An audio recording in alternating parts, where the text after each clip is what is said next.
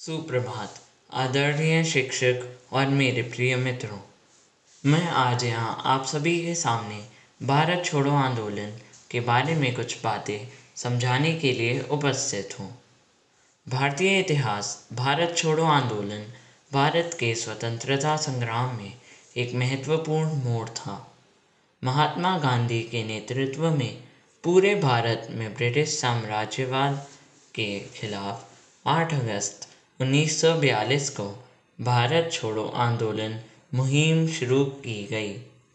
भारत छोड़ो आंदोलन की शुरुआत मुंबई में महात्मा गांधी द्वारा करो या मरो के नारे के साथ शुरू की गई। अखिल भारतीय कांग्रेस कमेटी के बॉम्बे क्षेत्र में भारत में ब्रिटिश शासन को समाप्त करने की मांग की गई थी। दरअसल वर्ष 1942 में जापानी भारतीय सीमा पर आ रहे थे, जिसके कारण अंग्रेज़ दबाव में थे और उन्होंने क्रिप्स मिशन के साथ बातचीत करने की कोशिश की। लेकिन ब्रिटिश सरकार की अधिनियम 1935 में बदलाव किया, जिससे भारत ने नेताओं ठुकरा दिया और क्रिप्स मिशन विफल हो गया। क्रिप्स मिशन की विफलता ने ब्रिटिश सरकार को हिला दिया, जिसके जिसके बाद भारत ने ब्रिटिश वापसी का आह्वान किया और उनतीस अप्रैल से एक मई 1942 तक अखिल भारतीय कांग्रेस कमेटी कार्य कार्य समिति के प्रस्ताव पर चर्चा की गई। इलाहाबाद में हुई इस बैठक में महात्मा गांधी मौजूद नहीं थे, लेकिन उनके द्वारा सुझाए गए कई विष विषयों को इस आंदोलन में शामिल किया गया है।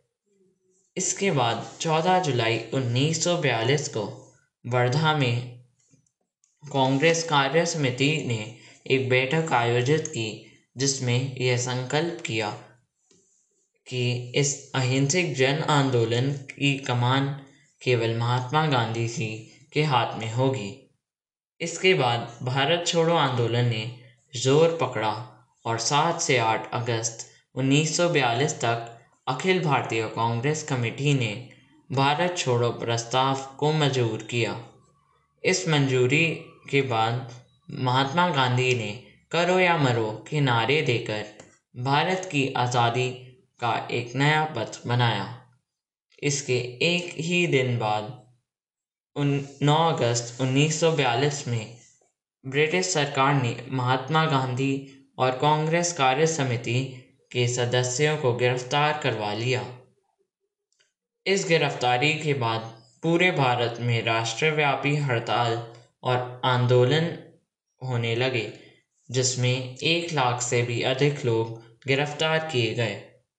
पूरे देश को एकजुटता देखे, देखते हुए ब्रिटिश सरकार ने महात्मा गांधी और अन्य लोगों को छोड़ दिया।